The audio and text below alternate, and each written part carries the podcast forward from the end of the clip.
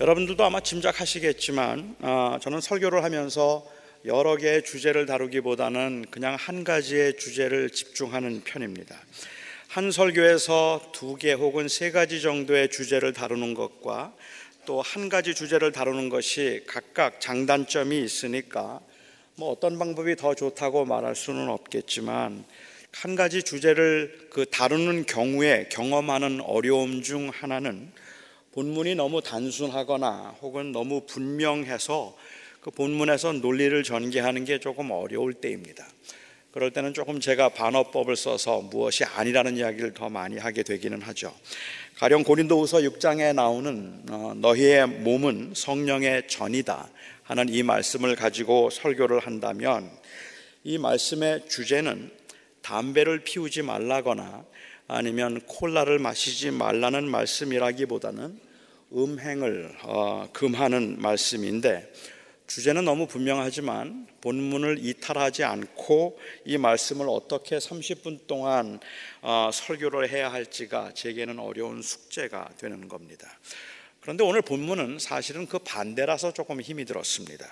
오비영이라는 기적의 이야기를 기록하면서 요한은 이 한 기적에서 하고 싶은 이야기가 참 많았던 것 같습니다. 본문에는 교회에 관한 이야기도 있고 또 본문에는 그 윤리적인 요구도 있고 영적인 이야기도 있겠다 싶습니다. 저는 그 중에 한 두 가지 정도를 두 주에 걸쳐서 생각해 보려고 합니다. 우리는 어떤 이야기를 듣거나 아니면 글을 읽으면 거의 자동적으로 그 읽고 또 들은 것들을 머릿속으로 상상하게 되어 있습니다. 놀라운 기적이기는 하지만 물이 포도주로 바뀌는 사건은 기적적으로는 어, 그 기적은 어느 정도 상상이 가능합니다. 도관에 들어있던 물에 아주 신비적인 화학작용이 일어나서 그 물이 포도주로 바뀌는 겁니다. 물론 물이 언제 포도주로 바뀌었는지 또 어떻게 바뀌었는지를 과학적으로 증명하거나 설명하는 것은 가능하지 않지만 가시적으로는 상상이 된다는 말입니다. 그 변화는 눈으로 보아야 볼 수 있는 그러한 변화도 아니었을 뿐만 아니라 그것은 질의 변화이지 양의 변화가 아니었기 때문에 상상이 되는 것 같아요. 그런데 이 오병이어의 사건은 아무리 생각해 보아도 상상이 되지 않습니다. 그 크래커처럼 얇은 그 떡이 어, 주님께서 축사하시니까 막 부풀어 올랐던 것인지 아니면 주님께서 떼어 주실 때 계속 그 손에서 끊임없이 그 떡이 떨어져 나왔던 것인지 혹은 제자들이 사람들에게 나누어 줄 때 그 떡이 늘어난 것인지 정말 모르겠습니다. 어, 지난 나눔 그 어떤 나눔셀에서는 이 이야기가 있었다고 하는데 저도 좀 궁금했어요. 어, 보리떡 다섯 개를 가지고 축사하시고 떡을 나누어 주셨는데 그 나누어 주셨던 떡이 보리떡이었을까? 그 맛없고 밋밋한 보리떡이었을까? 기왕이면 단팥밭으로 빵으로 바뀌었더라면 그러면 먹는 사람들은 훨씬 더 좋았겠다 하는 생각도 들기도 합니다. 어떤 형태로 늘어났는지 제자들이 그 장면을 보면서 얼마나 놀라고 얼마나 흥분이 되었을까 여러분 짐작이 되십니까? 지금 저는 2만 명을 먹일 떡을 말하고 있는 겁니다. 남은 조각만 12바구니였다면 2만 명을 먹이기 위해서 도대체 몇 바구니의 떡이 필요했던 것인지 상상이 되지 않습니다. 저희 교회에서 장로님들이 성찬식을 어, 할때 분병과 분잔을 하는데 여러분 얼마 걸리는지 아십니까? 미리 다 준비해 놓고 어느 장로님이 어디로 갈 건지 다 그 다이어그램을 만들어 놓고 아주 질서 있고 신속하게 해도 15분이 걸립니다. 2만 명 정도 되었다고 가정하고 한 50명씩 혹은 뭐 100명씩 무리로 앉아 있었다면 아마도 한 300개 정도의 그룹은 좋게 되었을 겁니다. 바구니가 100명을 먹일 떡과 물고기를 동시에 담을 수 있는 그러한 커다란 바구니가 아니었고 뭐 그렇다면 제자들이 이동하고 옮기기도 힘들었겠지만 아니었다면 아마도 그냥 적어도 다섯 번 정도는 왔다 갔다 했겠다 싶습니다. 한 번 떡을 가져다 주고 다시 떡을 가지러 오는데 3분 걸린다 계산하면 한 그룹을 먹이는데 15분 걸립니다. 제자 한 사람이 300개의 그룹 중에서 25개씩 맡아서 그래서 떡을 이동했다면 6시간 15분 걸립니다. 해질 무렵이었는데 떡을 기다리다 배고파서 화가 나서 그냥 집으로 간 사람들도 좀 있겠다 싶은 생각이 들고 그 6시간 동안 어떻게 그 떡을 다 나누어 줄 수 있을까? 물론 아니겠죠. 뭐 특별한 방법이 있었겠다고 생각하지만 계산은 그렇다라는 말입니다. 뭐 아니라면 제자들은 그냥 한꺼번에 한 그 럼섬을 가지고 가서 그 제자들의 손에서 떡이 계속 늘어났다든지 아니면 제자들은 떡을 나누어 주고 사람들이 먹는데 먹으면 먹을수록 계속해서 그 떡이 불어났다든지 뭐 그럴 수도 있겠다는 생각을 합니다. 하지만 제자들도 그리고 군중들도 그들이 흥분했던 것은 주님께서 먹이셨던 떡 때문이었지 그 떡이 늘어나는 장면을 보면서 흥분하는 것은 아닙니다. 제가 볼 때 만약에 떡이 그냥 손에서 그렇게 늘어났더라면 아마 엄청나게 흥분했을 것 같아요. 자기 손에서 떡이 막 늘어났는데 그건 아니겠다 싶기도 해요. 저는 어떻게 이 일이 일어나는지 상상이 되지를 않습니다. 물론 저는 주님께서 기적적으로 이 많은 사람들을 먹이셨음을 분명히 믿지만 현실적으로 그 일이 어떻게 가능했는가 하는 것은 상상이 되지 않는다는 말이죠. 지난주 말씀을 제가 조금 정리해 보도록 하겠습니다. 주님의 강눈이 길어지면서 이제 해가 기울었고 날이 어두워지고 제자들은 사람들이 걱정이 되었습니다. 그래서 주님께 찾아와서 물었습니다. 이제 그들을 돌려보내셔서 가까운 마을에서 각기 자기의 양식을 사 먹도록 하시지요. 주님께서는 제자들에게 너희들이 그들에게 먹을 것을 주라고 말씀하시고는 그 빌립에게 어디에서 이 많은 사람들을 먹일 수 있는 양식을 구할 수 있겠는가 물었습니다. 그 지역 출신이었던 빌립은 이들에게 먹일 수 있는 양식을 어디에서 구할 수 있는가 하는 장소가 문제가 아니라 그들을 먹일 만한 돈이 문제라는 것을 그는 알고 있었습니다. 그래서 이들을 먹이기 위해서는 2만 불 정도가 필요한데 그 돈이 우리에게는 없습니다라고 그렇게 말을 하죠. 그리고 주님께서는 제자들에게 그러면 내가 가서 먹을 것이 얼마나 되는지 한번 사람들에게 알아오라고 제자들에게 말씀을 하셨습니다. 제자들이 아마도 찾아가서 먹을 것이 얼마나 있는가 사람들에게 물었을 겁니다. 그리고 안드레가 한 소년이 가지고 있던 보리떡 다섯 개와 물고기 두 마리를 가지고 이것이 우리가 찾을 수 있는 전부였습니다. 이들이 가지고 있는 음식은 물고기 두 마리 두 마리와 보리떡 다섯 개밖에 없습니다라고 보고를 했습니다. 그러면서 안드레는 말합니다. 그러나 이것이 이 많은 사람들에게 얼마나 되겠습니까? 이거 얼마 되지 않는데 이걸 가지고 사람들을 먹일 수 있겠습니까? 안 되잖아요. 그런데 주님께서는 이 안드레의 대답에 질문도 이 질문에 답도 하지 않으시고 대신에 사람들을 안치라고 하셨습니다. 이 사건에 대한 누가복음의 기록을 보면 예수님께서 50명씩 앉히라고 그렇게 말씀을 하셨는데 마가복음에는 50명 혹은 100명씩 앉았다고 했으니까 그러니까 아마도 50명이 앉은 그룹도 있고 100명이 앉았던 그룹도 있는 것 같습니다. 저는 어느 모임이든지 아니면 집회에 가면 제일 귀찮은 것 중에 하나가 이 사진 촬영입니다. 어, 뭐 행사 끝나고 난 다음에 사진 촬영하려는데 그게 정말로 싫어요. 어, 오늘도 사진 촬영할 것 같은데 어, 그런데 그 사진 촬영을 하다 보면 제가 불편한 거는 그 단체 사진 뭐 수백 명이 모여서 집회가 끝나고는 단체 사진에서 저의 수려한 외모가 드러나는 것도 아닌데 그냥 다 그냥 한꺼번에 찍는 사진을 찍기 위해서 사람을 모으는 데만 15분이 걸립니다. 2만 명을 50명씩 앉히는데 얼마나 시간이 걸렸을까? 그것도 저는 좀 궁금합니다. 만일 짧은 시간에 신속하게 50명씩 쫙 일사불란하게 앉았더라면 그 당시 사람들은 목회하기 정말 쉬운 사람들이었겠다 싶은 생각도 어, 듭니다. 그렇게 말 잘 듣는 사람들 별로 없습니다. 지금 거기에 모인 사람들이 다 배가 고프다는 것을 전제하고 보면 제 마음이 더 불안하다는 거죠. 그 아니 그보다 어쩌면 제자들의 이 믿음이 참 대단하다는 생각이 듭니다. 그 동안의 대화를 볼 때 제자들은 주님께서 그들을 먹이실 수 있는 그러한 그, 이, 이, 그들에게는 그들을 먹일 만한 양, 양식이 없다는 것을 알고 있었고 또한 그들이 그 주님께서 제 백성들을 먹일 것을 기대하지도 않았고 그 계획조차도 전혀 모르고 있었습니다. 보리떡 다섯 개와 물고기 두 마리가 그들이 가지고 있던 전부였다고 말하는데 예수님께서는 제자들에게 50명씩 100명씩 안치라고 말씀하고 계시는 겁니다.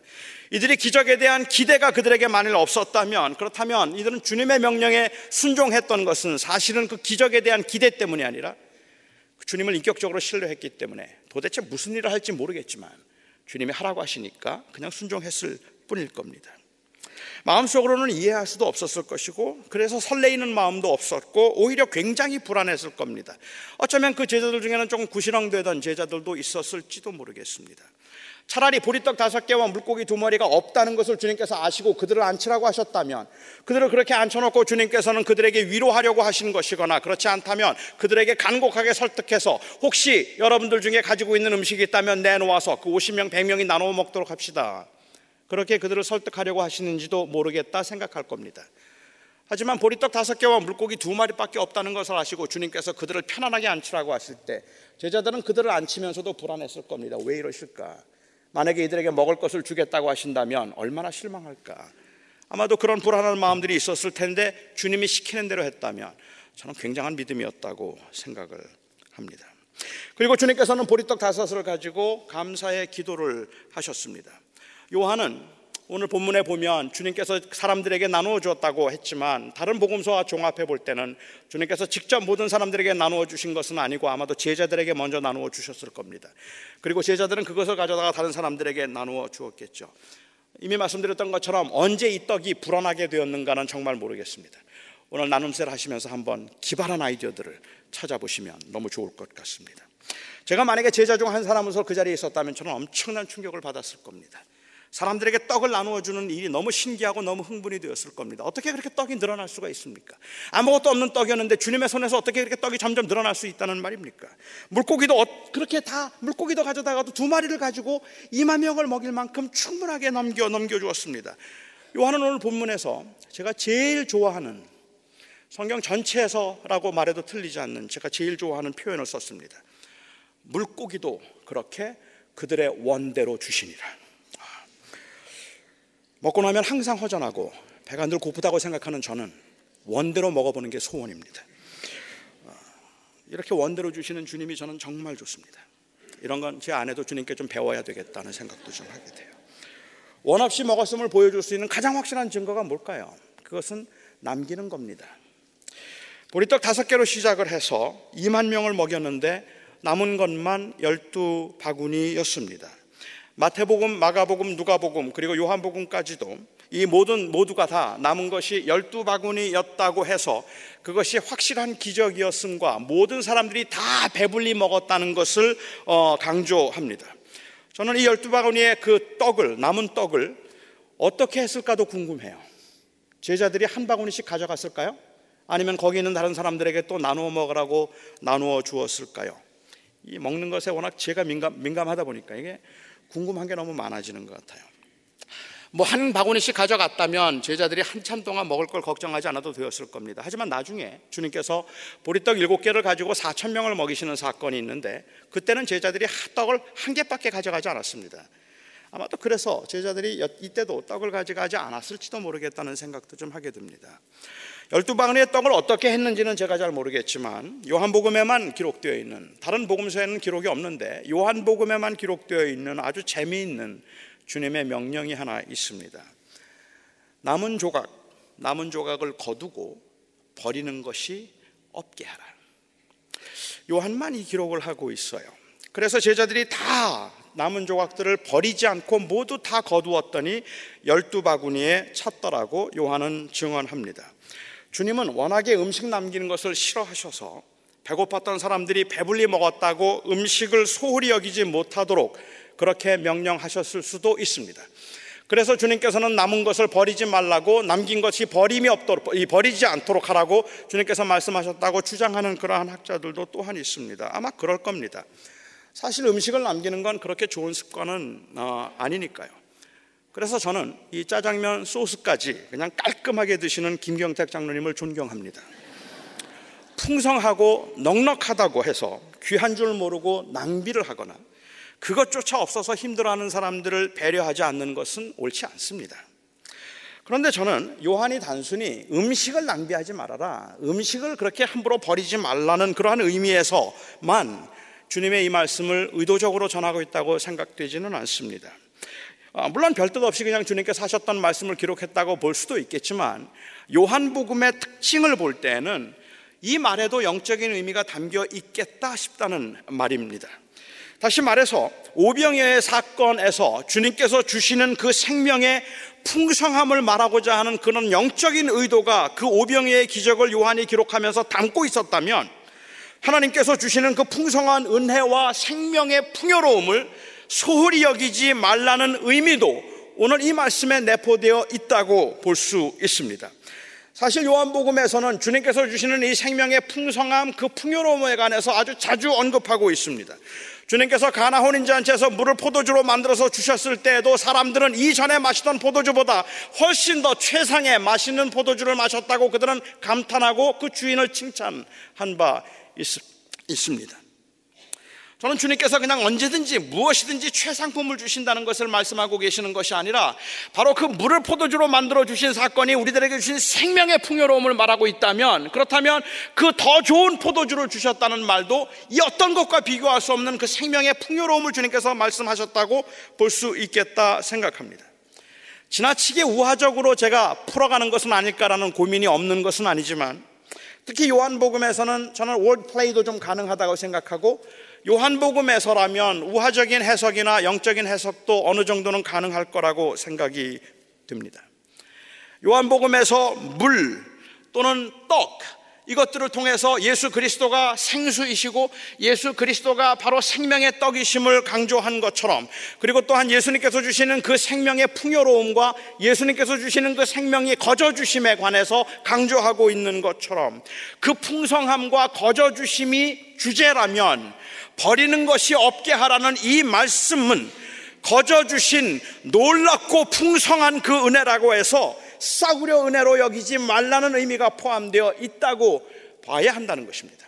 그러니까는 버리는 것이 없게 하라는 말씀은 주님께서 풍성하게 먹여주시고 채워주셨지만 다 거두라고 말씀하신 것은 음식을 낭비하지 말라는 그러한 의미도 물론 있겠다 싶은데 그것보다 더 중요한 것이 있다면 하나님께서 주시는 그 풍요로운 은혜와 하나님께서 주시는 그 거저 주신 은혜들을 우리가 누릴 때에 그것들을 너무 가볍게 생각하거나 소홀히 여겨서 싸구려로 만들지 말라는 말씀을 하고 계시는 겁니다. 현대 교인들은 이 은혜의 풍성함을 낭비하고 있습니다.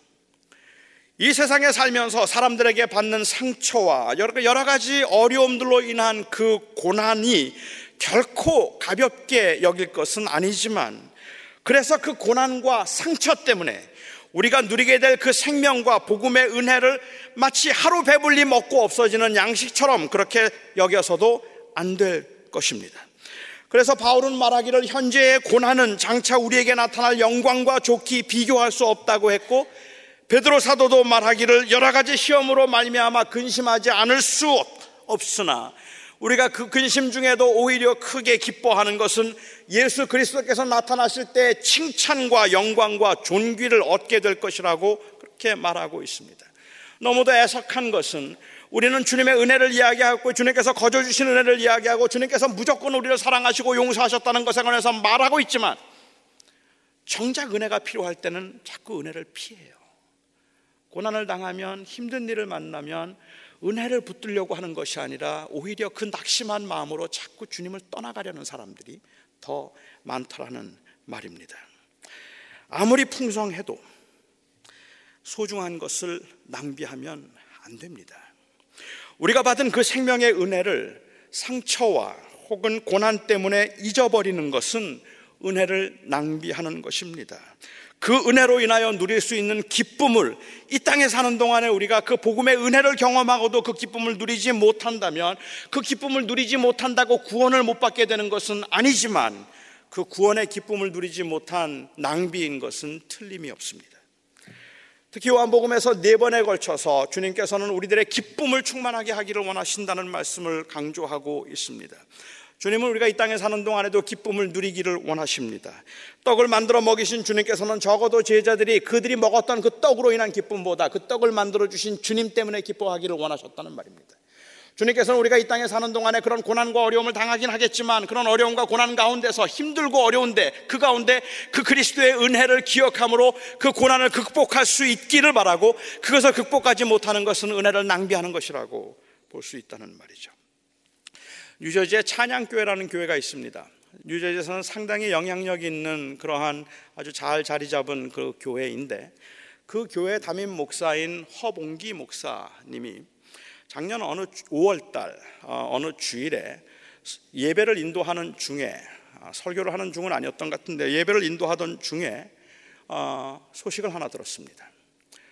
24살 된 그 딸이 무장 강도의 그 공격을 받고 살해되었다는 소식을 예배 중에 들었습니다. 그 목사님께서는 그 소식을 듣고 난 다음에 그날 끝까지 예배를 인도했다고 합니다. 그날 끝까지 설교를 했습니다. 그리고 그분이 그 소식을 들었지만 그 자식 그 아, 딸이 그 이 죽음을 당했다는 피살되었다는 소식을 듣고도 끝까지 설교를 하고 끝까지 예배를 인도했다는 그 말을 매 신문마다 기사에 실었습니다. 저는 그 기사를 보면서 불편했습니다. 이게 왜 이렇게 중요한 걸까? 아니 꼭 그래야 되는 걸까? 하는 그러한 의문도 저는 가질 수 있었습니다. 그런 가운데서 그냥 어, 이 예배를 끝까지 인도할 수 있는 그 담대함, 아니면은 예배를 끝까지 인도해야 되는 그 책임감, 소중한 것들이기는 하겠지만 그것을 대담하고 담대한 것이라고 그렇게 은근히 이야기를 하는 것 같은 그 분위기가 저는 조금 마음에 들지 않았더라는 말입니다. 어, 얼마 전에 지난달이죠. 그러니까는 일주기를 하면서 그분이 어느 신문과 인터뷰를 했습니다. 그리고 그날 인터뷰를 할때 어, 그분이 이렇게 고백을 했어요. 그날 이후로 가슴 한 켠에 묵직한 것이 들어앉아 있다고 했습니다. 하루 종일 눈물이 흐르고 혼자 있어도 함께 있어도 사람들과 이야기를 나누다가도 그냥 갑자기 가슴이 먹먹해지고 울컥해져서 그 솟아오르는 눈물을 주체할 수 없다고 했습니다. 그냥 그냥 마음이 너무 허전해서 그리고 마음이 너무 힘들어서 견딜 수가 없다고 그렇게 이야기를 했습니다. 아마 저는 그 목사님이 현재 경험하고 있는 그 고통을 다 이해하지는 못할 겁니다. 그런데 그분이 마지막 인터뷰 마지막에 했던 말이 제 마음에는 말할 수 없는 위로가 되었습니다. 나는 나는 이제 아들을 잃은 적이 있는 하나님을 믿습니다. 나는 이제 아들을 잃은 적이 있는 하나님을 믿습니다. 그 말이 제게는 예수님을 통한 십자가의 은혜로 내 슬픔을 이기고 있습니다. 라는 말로 들었습니다. 그게 그렇게 담대해서 넘어갈 일은 아니겠죠. 아마도 경황이 없었을 겁니다. 뭘 어떻게 해야 할지를 몰랐을 겁니다. 자기의 사랑하는 딸, 그렇게 눈에 넣어도 아프지 않았었던 그 딸이 느닷없이 갑자기 무장 강도에게 피살을 당했는데 대낮에 그렇게 피살 당했다는 소식을 듣고 어땠겠습니까? 아마 그날 그 이후로 1년 동안을 지난 1년 동안이 그에게는 말할 수 없는 고통의 시간이고 가만히 있다가도 눈물이 나고 그냥 그냥 생각만 하면 가슴이 저려서 견딜 수가 없고 그 딸이 그리워서 살 수 없을 만큼이나 아팠을 겁니다. 그런데 그가 그 마지막 인터뷰에서 그, 그 절규하고 있는 그리고 그 부르짖고 있는 아니 그, 그 그렇게 애쓰고 있는 그 모습은 나는 이제 아들을 잃은 적이 있는 하나님을 믿습니다. 라는 그 말이 제게는 왠지 그렇게 들렸다는 말입니다. 너무 힘들어 죽겠는데, 너무 고통스러워 죽겠는데, 너무 보고 싶고, 너무 슬프고, 내가 뭘 잘못한 것 같아서 너무 어려워 죽겠는데, 그런데 그 너무 어렵고 힘들수록 나를 위해서 십자가에 죽으신 그 예수를 바라봅니다. 그 주님을 붙듭니다. 힘들어서 너무 힘들어서 주님을 붙듭니다. 그 고백처럼 저에겐 들렸습니다. 고난이 은혜를 낭비하게 만들어서는 안 됩니다. 상처를 받기도 하고 아픔을 겪기도 하고 때로는 억울한 일을 만나기도 하겠지만 그런 것들이 우리로 하여금 은혜를 놓치게 만들지 말아야 한다고 생각합니다. 사람들에게서 받은 상처 때문에 기쁨을 낭비하지 않기를 바랍니다. F.F. 브루스라고 하는 교수님은 이 남은 열두 바구니의 그이 열두 바구니의 떡을 다른 사람들에게 아마 나누어 주 었을 것이라고 전제하고 우리가 가진 기쁨을 고난 중에 있는 다른 사람들과 함께 나눌 수 있어야 할 것이라고 촉구하기도 했습니다. 그것을 다른 사람과 나누는 것도 그리고 우리가 가진 기쁨을 또 우리 안에서 생명의 소중함을, 소중함을 붙들고 믿음을 지키는 것도 저는 모두가 다 낭비하지 않는 것이라고 생각합니다. 인간이 경험하는 어떤 상처도 결코 가볍다 혹은 하찮다 말할 수 없겠지만 우리 주님의 은혜는 저와 여러분이 경험하고 있는 그 어떤 상처보다 커서 우리의 평생의 주를 위해 살 수 있게 만들기에 저는 충분하다고 믿습니다. 고난에 쓰러지는 것, 쾌락과 욕심에 사로잡혀서 분주하게 사는 것, 상처로 분노하고 상처 때문에 무기력해지는 것, 반복된 실수와 죄로 인하여 낭망하고 주저앉아 있는 것, 열심과 헌신에 교만해져 있는 것, 이것은 은혜를 낭비하는 것입니다. 마치 이 세상이 전부인 것처럼, 마치 우리에게 가야 할 곳이 없는 것처럼 그렇게 살아가는 것은 은혜의 낭비입니다. 오늘 임직하는 여러분들에게 제가 다시 한번 권하고 싶습니다. 오직 그 은혜 때문에 사역하시고, 그 은혜로 사역하시고, 그 은혜를 위해서 섬기시기 바랍니다.